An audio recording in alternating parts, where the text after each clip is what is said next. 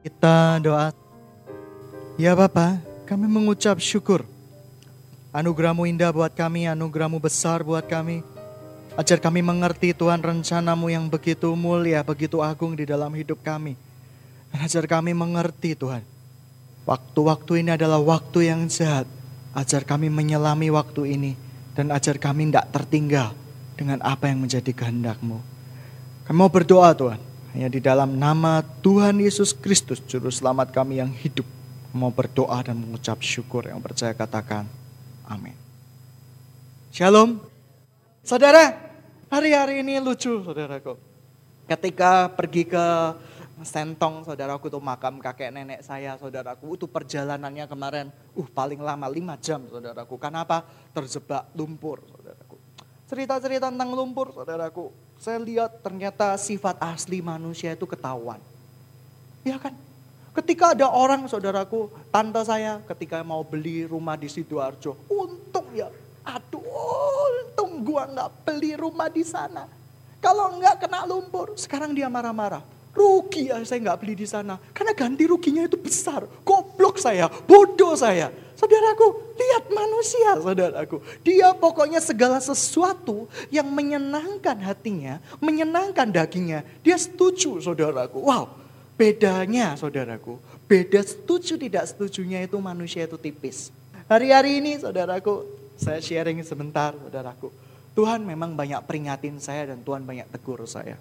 Slogan di tempat ini adalah terbang tinggi saudaraku. Tapi Tuhan juga bilang kata, jangan sampai kamu terbang terlalu tinggi sampai kamu betul-betul jatuh terlalu sakit. Oh, saya kaget. Apa maksudnya Tuhan? Ternyata seperti ini saudaraku. Kalau kita naik mobil, kita pergi ke Jakarta, kita tidak pernah berhenti di pom bensin. Apa yang terjadi saudaraku?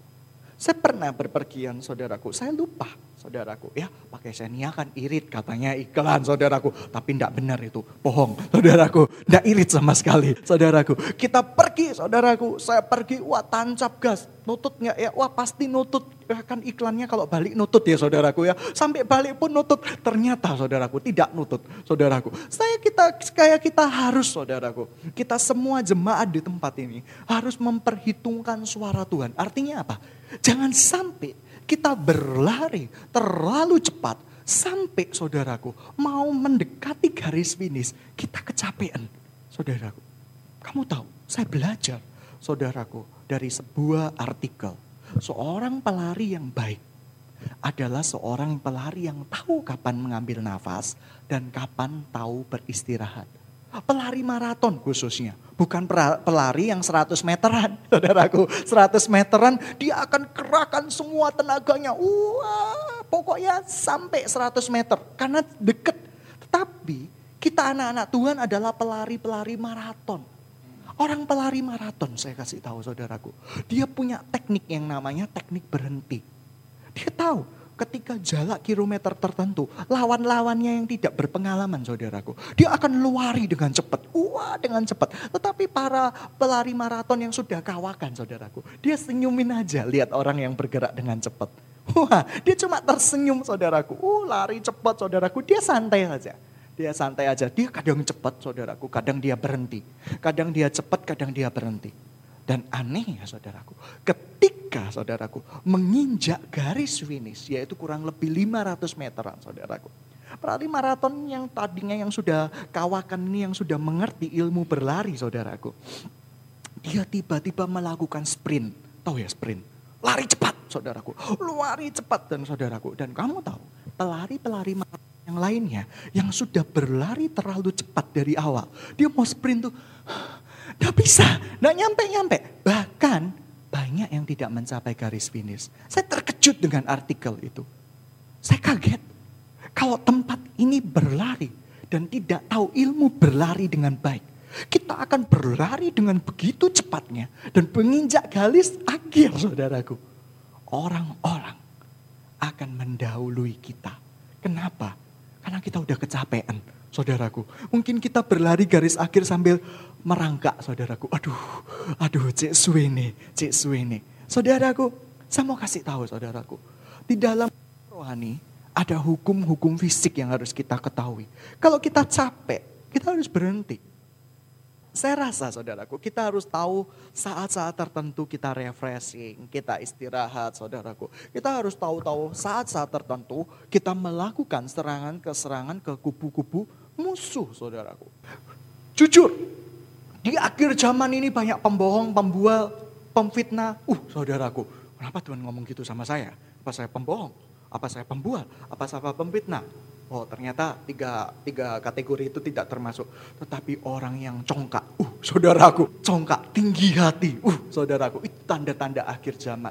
Jangan kamu menjadi salah satu pelaku di antaranya. Artinya kayak gini, kalau kamu dikasih waktu sama Tuhan, Tuhan tuh sebenarnya kayak gini, saya kasih tahu jalan ceritanya. Daniel, selama tujuh tahun, sampai tujuh kali waktu tujuh tahun, berarti 49 tahun saudaraku. Kamu akan mencapai tanah perjanjian tetapi kalau kamu mau lebih cepat, kamu harus membayar harganya. Saudaraku, saya tipe orang yang mau membayar lebih cepat, lebih cepat, lebih baik. Saya tipe orang yang cepat sekali, saudaraku. Ya, kepingin cepat. Dan akhirnya, saudaraku, saya berencana membeli tanah 14 hektar. 14 hektar itu 140 ribu meter persegi, bukan 1400.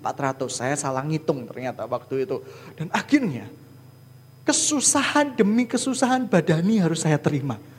Saya terus tagih janji Tuhan. Saya pertanyakan janji Tuhan. Tuhan katanya panti asuhan terbesar di Asia Tenggara. Tapi ini kenapa kok menyusahkan saya? Kenapa? Karena kamu gak paham waktuku. Dia bilang, karena kamu gak paham waktuku. Kamu seakan-akan, ingat, kamu seakan-akan tahun 2007 ini harus punya panti asuhan terbesar. Harus punya kota iman. Kamu tak panggil loh tahun 2008 deh kamu kayak gitu cara nih. Waduh, saya kaget saudaraku. Ya Tuhan, saya bertobat. Kenapa saudaraku? Kecenderungan manusia kepingin cepat. Kecenderungan manusia, saudaraku, ketika berlari maraton, dia sprint dari awal. Saya ingat waktu saya olahraga waktu SMP. Saya biasanya jago lari, saudaraku. Saya kebut-kebutan sama teman saya. Saya nggak ngerti ilmu berlari. Pokoknya suruh kelilingin sekolah tujuh kali saudaraku. Uh, untung nggak roboh ya saudaraku ya. Tapi waktu itu saya lari. Dan saya memang akui teknik pernafasan saya agak payah. Saya larinya memang cepat. Kalau 100 meteran bisa diadu saudaraku. Tapi kalau kilometeran saya kalah. Dan waktu perputaran yang keenam, teman-teman saya, dua teman saya, saya urutan ketiga waktu itu lari saudaraku. Dia susul saya dengan sprint yang cepat, padahal dia belakang saya. Saya mau kasih tahu, Tuhan Yesus, dia menunggu 30 tahun. Kelihatannya jalannya lambat saudara. Tahu 30 tahun. Dia menunggu usianya 30 tahun. Pada usia 12 tahun saudaraku, dia di bait Allah saudaraku. Malah ada cerita-cerita yang nggak benar. Kubur kosong, Tuhan Yesus itu tidak mati, saudaraku, tetapi masih hidup. Keturunannya adalah Maria, Magdalena, bla bla bla bla bla. Dan kamu tahu, saudaraku, Injil-Injil seperti itu sebenarnya Injil murahan, yang palsu, saudaraku. Seperti itu. Ketika dibuktikan DNA-nya baru-baru terakhir ini, tidak bisa menjawab, saudaraku. Ternyata bukan, saudaraku. Ya, tetapi, saudaraku, mereka selalu berusaha membenarkan perkara itu.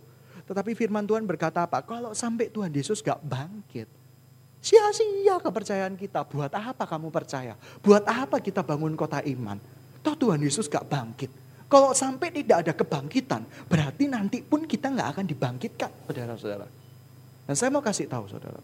Ada suatu berita sukacita hari ini, saudaraku, yang Tuhan mau sampaikan. Hari ini Tuhan minta tempat ini punya kesabaran yang kuat. Kesabaran yang kuat untuk menanggung segala sesuatu. Kita harus tahu teknik beristirahat. Dan Tuhan kasih tahu sama saya, kalau kamu tidak pernah istirahat secara rohani atau secara jasmani, kamu bakal mati.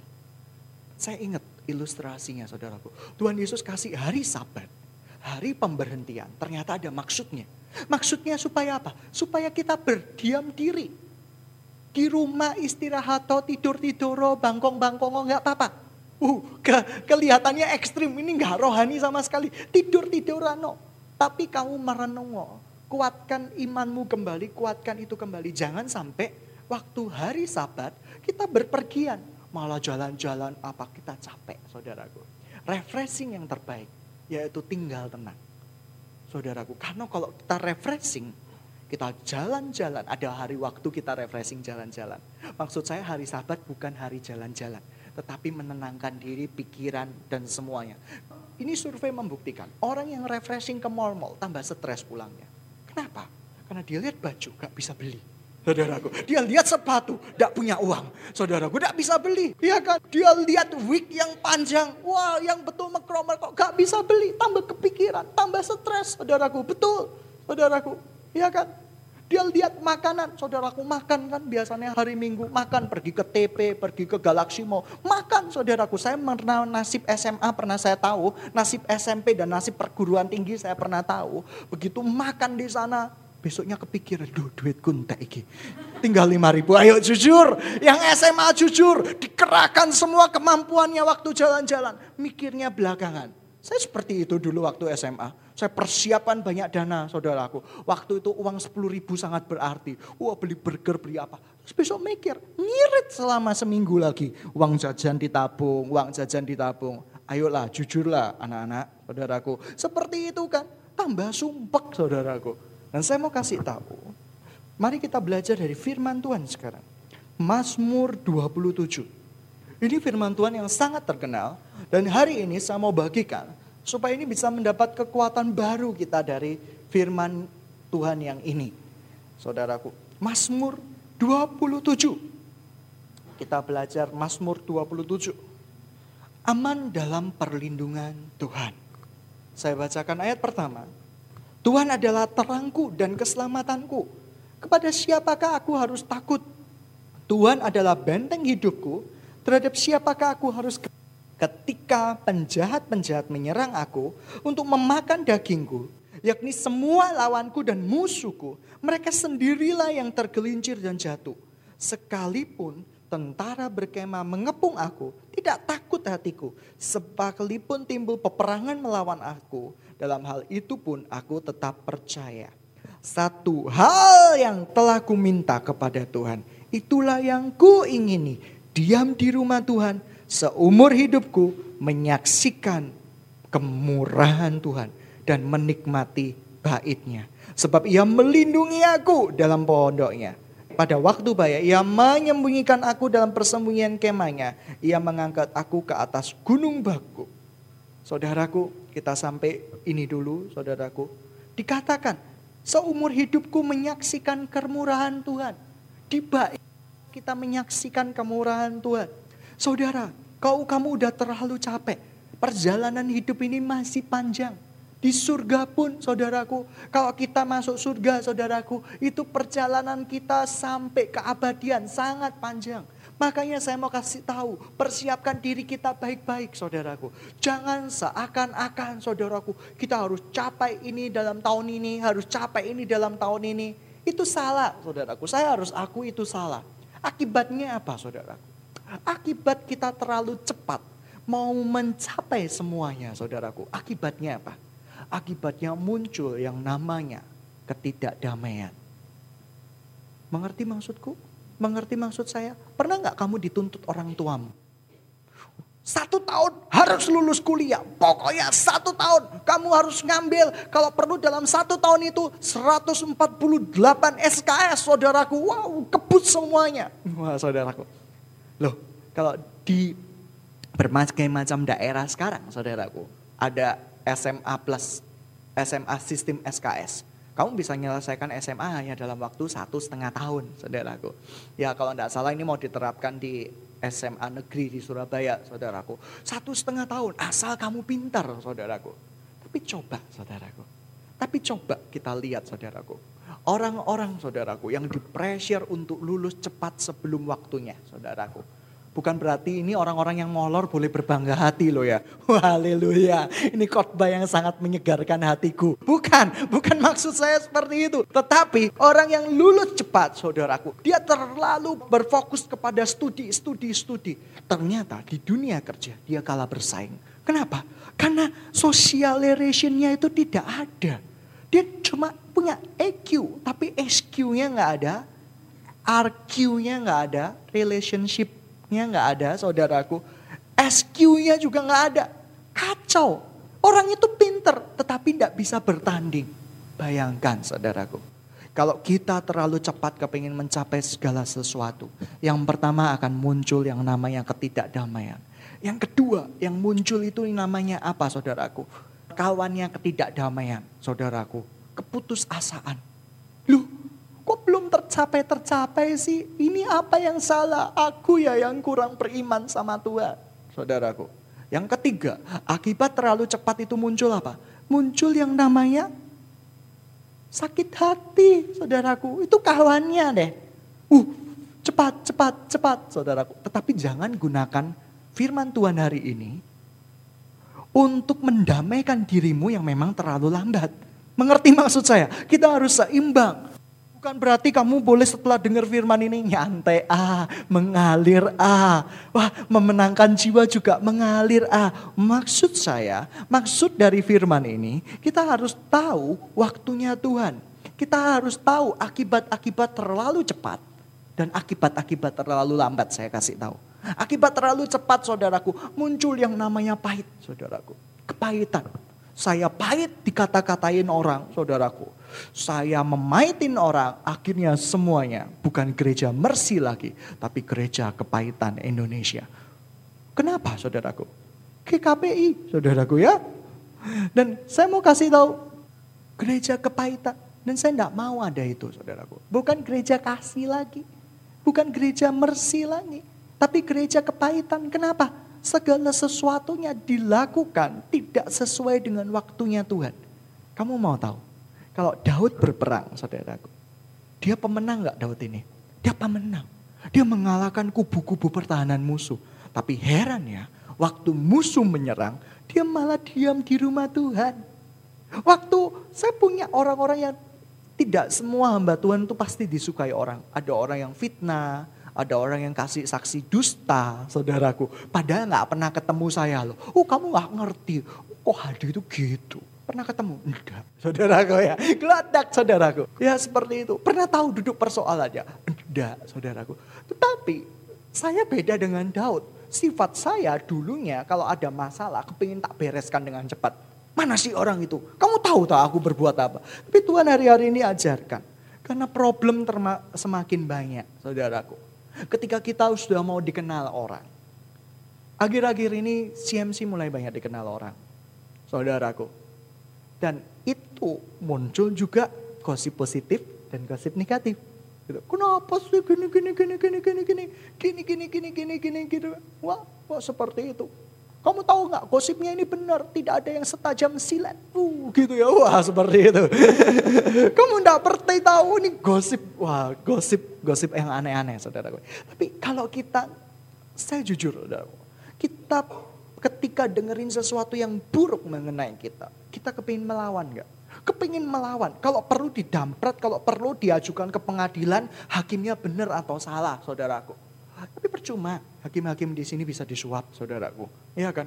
Keadilan bisa dibolak-balikkan. Tetapi kalau kita dapat keadilan dari Tuhan, siapa yang menjadi lawan kita? Diam saja. Difitnah orang diam aja. Kebenaran itu akan memerdekakan, men. Saya ketika dapat firman kayak gitu, le aku salah Tuhan, aku ngakoni.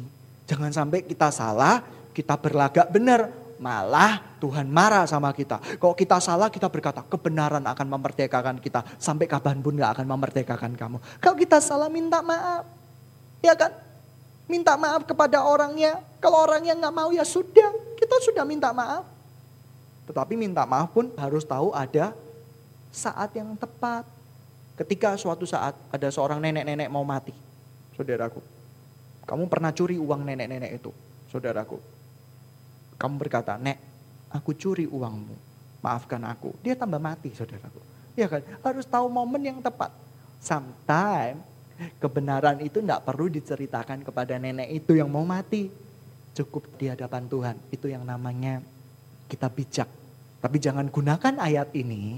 Ingat loh ya, saya ini agak takut menggunakan ayat untuk kepentingan yang nggak benar.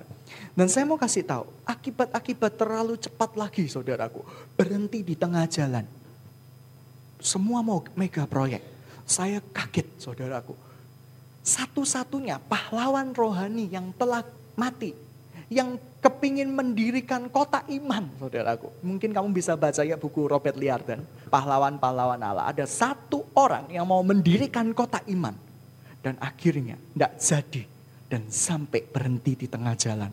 Karena apa? Kebanyakan utang. Saya ketika dengar itu, saya kaget. Saya harus belajar. Saya harus belajar banyak dari kegagalan para hamba-hamba Tuhan di zaman yang lampau. Mereka memforsir tenaga mereka. Uang mereka mereka jual. Semuanya disumbangkan. Sampai di tengah jalan mereka nggak bisa ngelunasi. Bayangkan. Memulai dengan baik. Mengakhiri dengan kehancuran. Saudaraku. Akibat terburuk dari terlalu cepat.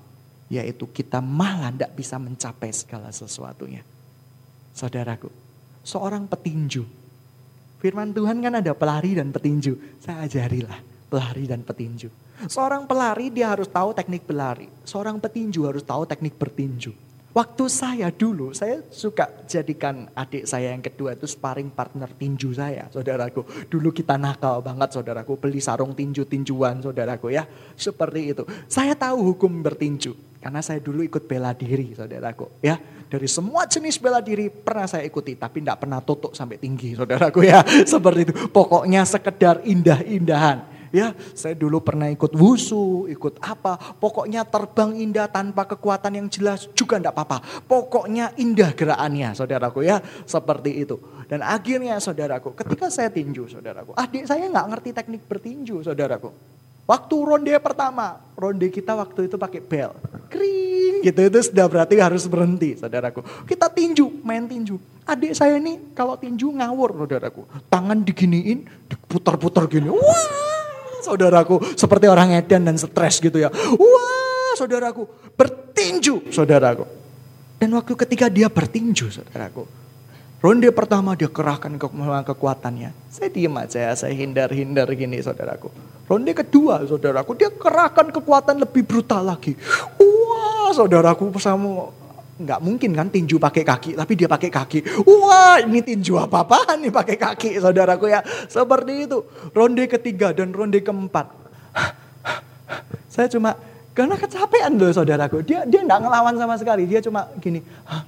Saya cuma dengan sarung tinju saya, mak dulu gitu ya. Tuing, saudaraku kalah. Itulah kita. Eh, kita punya 12 ronde untuk memenangkan pertandingan Saudaraku, kita harus hitung lawan kita. Kenapa kita keluarkan terlalu banyak di ronde-ronde awal? Ronde-ronde akhir ketika musuh menyerang dengan satu sentuhan ajaib. Ting, kita akan jatuh. Mengerti maksud saya? Yang kedua, saya mau kasih tahu akibat terlalu lambat. Akibat terlalu lambat apa yang terjadi? Kita mungkin akan sampai ke tujuan. Tetapi, saudaraku, tidak ada kemuliaan di baliknya. Artinya kayak gini, kalau visi Tuhan itu tujuh tahun untuk menyelesaikan panti asuhan. Kita terlalu lambat sampai 70 tahun kemudian saudaraku ya. Tidak ada kemuliaan, tidak ada mahkota kemuliaan. Karena apa? Terlalu lambat. Bagi orang yang suka falsafah biar lambat asal selamat, silakan ikuti ini. Ya, seumur hidupmu ya kan, ya sing penting selamat lah. Satu tahun beli 30 cm persegi gitu ya. Ya kita cecil sampai 70 tahun. Ye. Berakhir semua penderitaan waktu kamu umur 70 tahun. Satu panti asuhan tipe 21 saudaraku. Tipe sangat-sangat-sangat sederhana sekali saudaraku. Dan waktu itu kamu bersuka cita aku mengakhiri pertandinganku dengan baik. Gitu ya saudaraku. Saya rasa itu juga konyol saudaraku. Ya kan? Yang kedua, akibat terlalu lambat apa saudaraku? Akibat terlalu lambat saudaraku kita nggak akan bisa menikmati petualangan-petualangan yang baru bersama Tuhan. Saudaraku. Saudara, saya kasih tahu. Iblis curi firman itu luar biasa. Saya kan pernah jadi jemaat ya. Saya sharing. Saya bukan nyindir. Ini sharing. Dulu saya punya handphone. Handphone saya gede sekali. Motorola. Kalau nggak salah Motorola yang kartunya bisa dimasukkan gitu loh. Segede kayak handphone gangster gitu. Hello gitu ya. Seperti itu. Saya tahu saudaraku ketika waktu-waktu ibadah adalah waktu-waktu yang berat. Seringkali kita ngomong-ngomong lewat handphone kita, ya lewat apa? Saya sharing aja pengalaman masa lalu saya. Karena saya percaya kalian akan mengalami yang seperti saya alami. seperti itu. Dan sudah mengalaminya. Artinya apa? Telepon-telepon saudaraku. Saya tahu susah mengkonsentrasikan pikiran. Saya jari cara konsentrasikan pikiran ya saudaraku. Saya sengaja mematikan handphone saya waktu itu. Ya kan? Dan saya sengaja saudaraku menaruh handphone saya di mobil saya supaya nggak ada yang mengganggu saya. Padahal dulu nggak terlalu banyak orang yang telepon saya karena saking sombongi saudaraku. Eh nanti aku teleponin ya ben kayak enggak ya gitu lah saudaraku. Ya enggak? Kalau sekarang kan mah telepon-teleponan sudah biasa gitu ya. Tarif hemat, ya kan? Tarif flat, saudaraku. Kalau dulu sekali telepon tuh 2500 perak, saudaraku. Uang dulu tuh sangat mahal, saudaraku.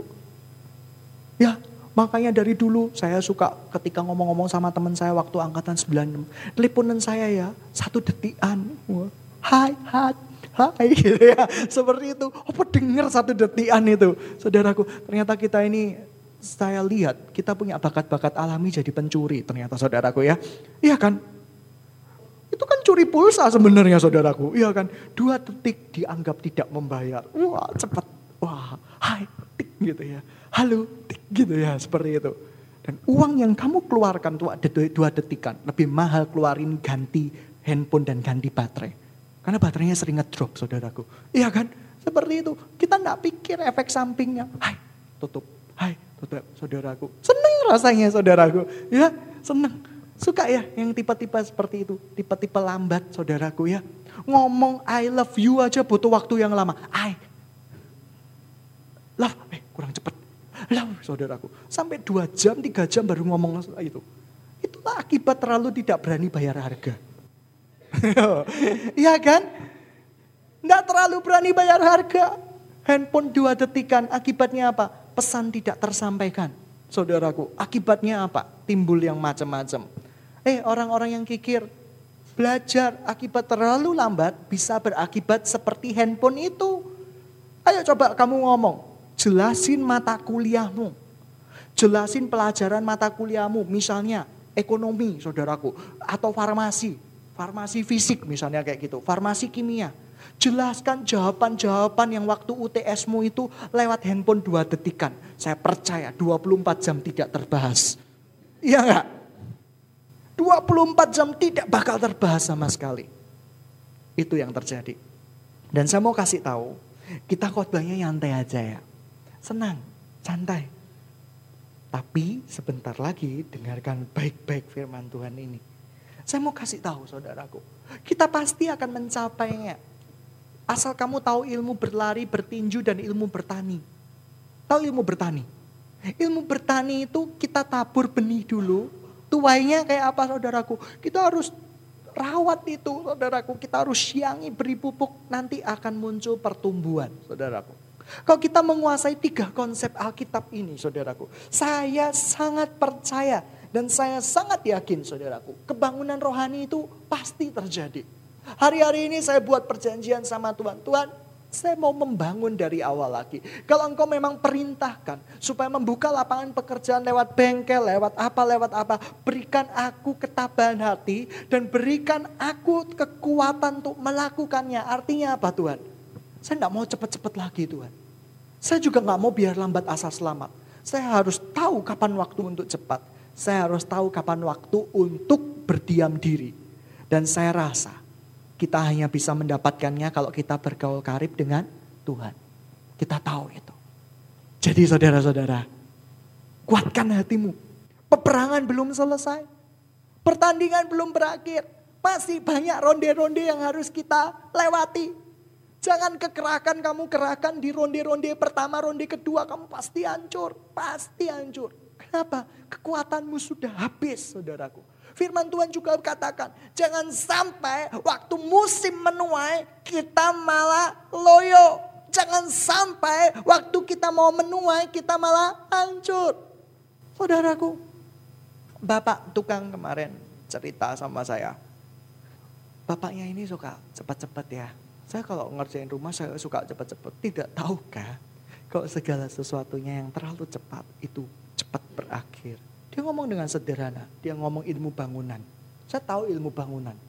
Kalau fondasi semen, saudaraku, fondasi itu, saudaraku, fondasi yang atas itu, saudaraku, tidak cepat-cepat dibuka saudaraku fondasinya atau cor-corannya saudaraku. Itu akan cepat ambrol. Semakin lama dia semakin baik. Tetapi kalau terlalu lama dia akan pecah-pecah. Harus tahu timingnya. Semakin lama dibiarkan saudaraku kena air hujan semakin baik. Itu butuh waktu 40 hari.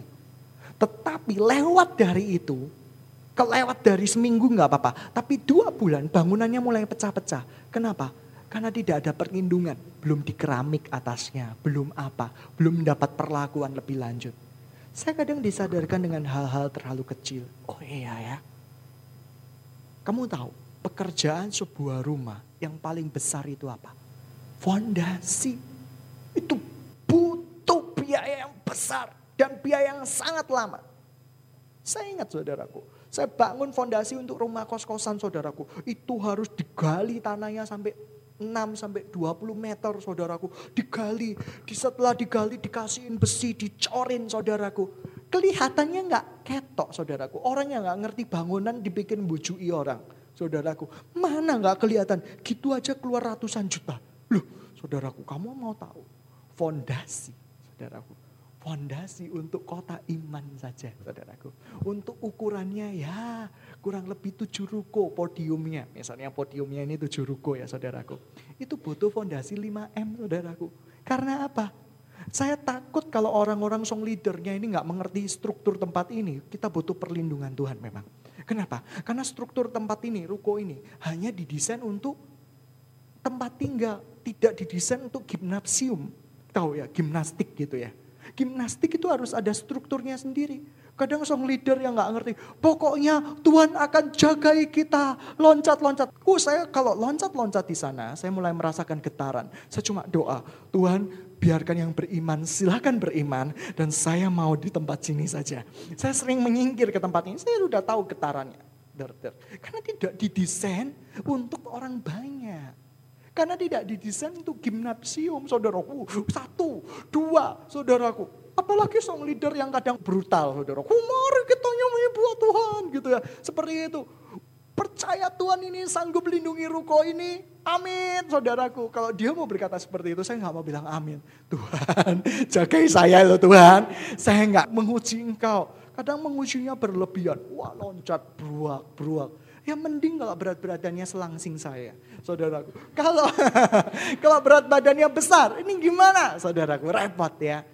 Hari-hari ini kita harus belajar mengerti hukum. Fondasi itu harus kuat. Saya belajar hukum-hukum alam aja. Tapi itu ada di firman Tuhan. Fondasi itu harus kuat. Untuk membuat kapasitas 7 ribu orang. Itu fondasinya men. Gila-gilaan. Tahu nggak? Fondasinya itu harus saudaraku. Segede empat tekel ini saudaraku. Wah harus dibikin. Wow harus diano, dicor saudaraku. Dan itu fondasi. Memakan waktu. Dua per tiga dari keseluruhan total bangunan. Misalnya, saudaraku, dua per tiga, enam puluh hari. Dia punya waktu dua per tiga dari enam puluh hari berapa saudaraku? Empat puluh hari. Dia waktu punya waktu empat puluh hari untuk menyelesaikan fondasi, nggak kelihatan. Tahu nggak fondasi itu? Fondasi adalah pekerjaan yang membosankan. Kita mau mendirikan fondasi tujuh voice, saudaraku. Itu pekerjaan yang paling membosankan. Nggak ketok. Saya baru sadar. Nggak kelihatan. Mana hasilnya? Nggak ada. Mana ya? Alah, kamu kurang bekerja keras. Mana ini? Gak kelihatan hasilnya. Saya bukan nyindir saudaraku, tapi sedang ya menyindir memang. ini gak kelihatan ini fondasinya. Mana? Mana saudaraku? Mana gak kelihatan? Ini mana gak kelihatan? Waduh, kok gak jalan-jalan, saudaraku? Tuhan kemarin kasih suatu gambaran yang luar biasa. Saudaraku, saya sempat marah sama Pak tukang saya. Pak, Bapak kerja lama, tidak kelihatan, tidak kelihatan. Padahal saya ngerti ilmu fondasi saudaraku. Tapi saya nggak sabaran orangnya. Tidak sabaran itu kenapa? Nang cepat selesai, nang saya cepat bisa menikmati saudaraku. Akhirnya dia ngomong sesuatu yang sederhana dan saya ketut. Dan Tuhan berkata seperti ini. Demikian juga dengan tempatmu di tempat ini. Aku sedang membuat fondasi yang kuat. Kalau kamu keburu-buru menyelesaikan rumah, kalau fondasinya sudah kuat, iya kan? Fondasinya sudah kuat, kamu jangan orientasinya ke dalam tanda kutip, jangan orientasinya ke 5 ribu orang, 20 ribu orang, 10 ribu orang. Saya mau kasih tahu, kok fondasi kita sudah kuat untuk 7 juta orang. Saya percaya, begitu rumah itu selesai, fondasi itu selesai, kita bisa nampung berapa? 7 juta orang. Dan kamu mau tahu, kalau kita bikin fondasi yang ecek-ecek, fondasi yang untuk, sorry ya, ini berlaku untuk semua kehidupan kita. Pelajari baik-baik saudaraku. Kalau kita bikin fondasi yang untuk 70 orang, cepat selesai nggak rumah itu? Cepat selesai. Cepat selesai. Bangun fondasi yang kecil-kecil, besinya yang kurus-kurus, saudaraku. Kasihin semen, kasihin bata, saudaraku. Jadi rumahnya kelihatan indah. Tapi begitu ada badai, pres, hancur semuanya. Kamu tahu kenapa rumah di Jogja banyak yang hancur kena gempa? Saya paham ilmu konstruksi, saudaraku. Karena kolom dan beton bertulangnya, saudaraku, dan yang lain-lain tidak dikaitkan. Karena kepingin cepat selesai. Dan kamu tahu fondasinya apa? Fondasinya itu tidak ada penguat sama sekali. Hanya dari batu bata yang ditumpuk-tumpuk. Seharusnya dari batu kali yang kuat-kuat itu. Wow, begitu ada gempa, hancur saudaraku. Semuanya hancur. Dan saya mau kasih tahu, jangan sampai tempat ini, diri kita, jemaat di tempat ini, punya prinsip yang kepingin terlalu cepat. Dan akhirnya apa? Hancur semuanya. Kita harus paham, saudaraku fondasi-fondasi di tempat ini sedang dijalankan Tuhan. Saya tanya sama Tuhan, Tuhan kok belum kelihatan? Lihatlah dengan mata imanmu, sudah Tuhan, tapi belum kelihatan. Saudaraku, lihat lagi dengan mata imanmu. Belum Tuhan, tidak kelihatan juga. Tempat ini punya fondasi ekonomi yang sangat kuat dan bisa memberkati banyak orang. Dan dibutuhkan orang-orang yang punya tipe, saudaraku, yang mengerti ilmu bangunan fondasi, saudaraku. Kalau enggak gitu kacau, saudaraku. Tuhan mau katakan, aku akan coba seumur hidupku, aku mempersiapkan fondasi imanku 30 tahun. Dan ketika tiga tahun pelayananku, itu dampaknya luar biasa. Tiga tahun saja loh saudaraku, dampaknya luar biasa. Saudara, kalau kita ngelihat sahabat-sahabat kita yang lain, kita akan dalam perlombaan. Kita kepingin cepat berlomba seperti mereka. Eh kok ada grup band, dirikan grup band di tempat ini, saudaraku. Wow, kita dirikan, kita apa, saudaraku. Kamu mau tahu, segala sesuatu yang cepat diorbitkan, dia akan cepat jatuh. Dan dia tidak akan terdengar ke mana-mana lagi. Mengerti maksud saya? Mari kita baca ayat yang terakhir. Mazmur 27. Ayat yang menghibur sekali saudaraku. Mazmur 27 ayat yang keempat. Saya mau bacakan lagi. Satu hal telah ku minta kepada Tuhan. Itulah yang ku ingini. Diam di rumah Tuhan seumur hidupku. Menyaksikan kemurahan Tuhan. Dan menikmati baitnya. Sebab ia melindungi aku dalam pondoknya pada waktu bahaya. Ia menyembunyikan aku dalam persembunyian kemahnya. Ia mengangkat aku ke atas gunung batu. Artinya apa saudaraku? Kalau kita dilindungi dalam pondoknya, berdiam kiri di dalam Tuhan, saudaraku. Apa yang dia akan terjadi? Dia akan menghibur kita, dia akan mengangkat kita ke atas gunung batu, saudaraku. Ya, maka sekarang tegaklah kepalaku, mengatasi musuh di sekelilingku. Dalam kemahnya aku mau mempersembahkan korban dengan sorak-sorai. Dan aku mau bernyanyi dan bermasmur bagi Tuhan. Dengarlah Tuhan seruan yang kusampaikan kasihanilah aku dan jawablah aku. Hatiku mengikuti firmanmu. Carilah wajahku, maka wajahmu ku cari ya Tuhan. Saudaraku, nanti kalian akan baca sendiri saudaraku ayat-ayat selanjutnya. Mari kita tundukkan kepala. Haleluya. Tundukkan kepala kita. Hari ini hari sederhana. Firman Tuhan hari ini cuma mau katakan Jangan menyerah. Jangan menyerah. Pertandingan belum selesai. Saya tahu saudaraku. Saya manusia biasa. Kembali sidang ini manusia biasa. Yang kadang bisa salah mengartikan waktu Tuhan. Tapi hari-hari ini saudaraku, Tuhan ajak kita bertobat. Jemaat, semua bertobat. Apa pun masalahmu, masalah keluargamu, kamu ingin mamamu menang secara cepat saudaraku. Pelajari waktu Tuhan lewat khotbah-khotbah ini saudaraku. Hari ini kita diajarkan Tuhan ilmu berlari. Ilmu berlari. Kita tahu kapan harus cepat dan kita tahu harus lambat bagaimana. Ilmu memukul, kita harus tahu kapan kita beristirahat, ambil nafas, untuk ronde-ronde berikutnya. Karena ronde-ronde ini masih sangat panjang. Bahkan Tuhan katakan tujuh kali tujuh tahun. Aku akan menyatakan pemurahanku. Aku menyatakan pewahyuanku untuk generasi ini. Tujuh kali tujuh tahun itu artinya 49 tahun lagi.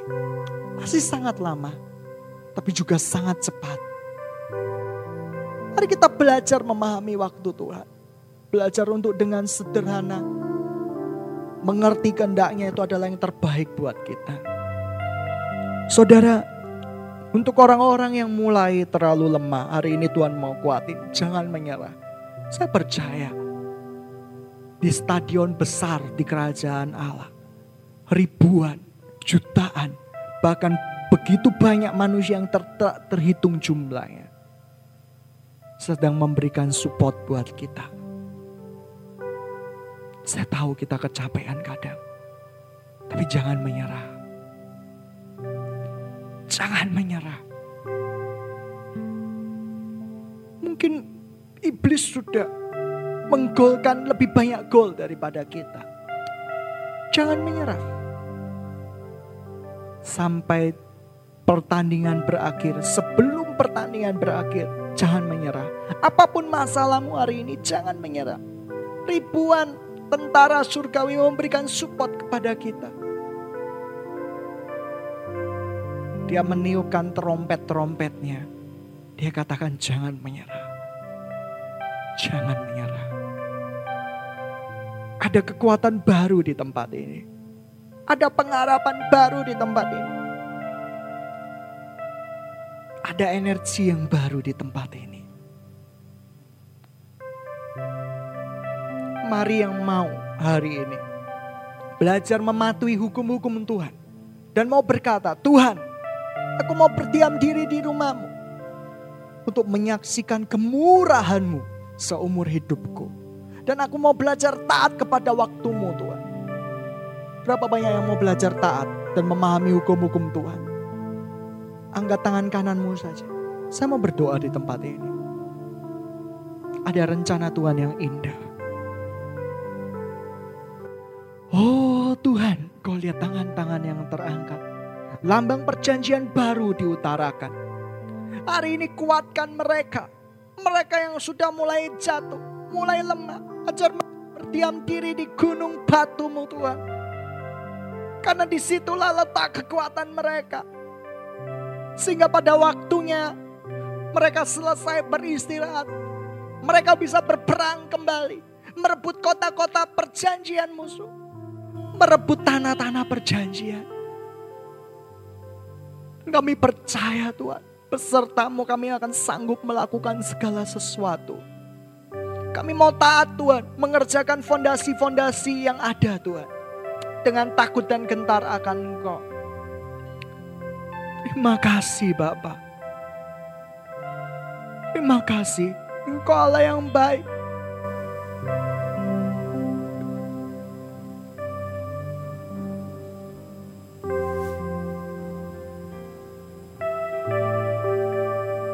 Jesus Christ. Lebih dari para penjaga menghadap fajar pagi Tuhan. Biarkan tenanglah jiwa aku.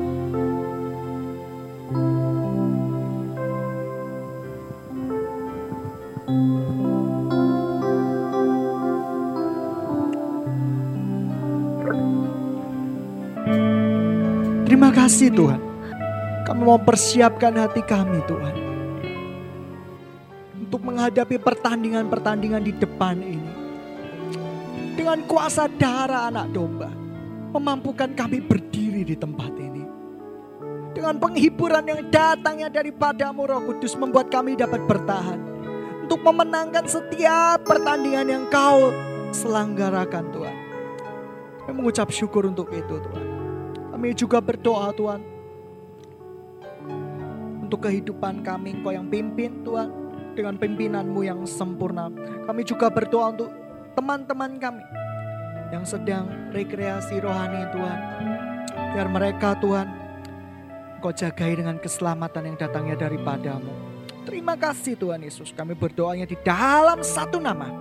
Yaitu nama Tuhan Yesus Kristus. Kamu berdoa dan mengucap syukur yang percaya katakan. Amen. Silakan duduk.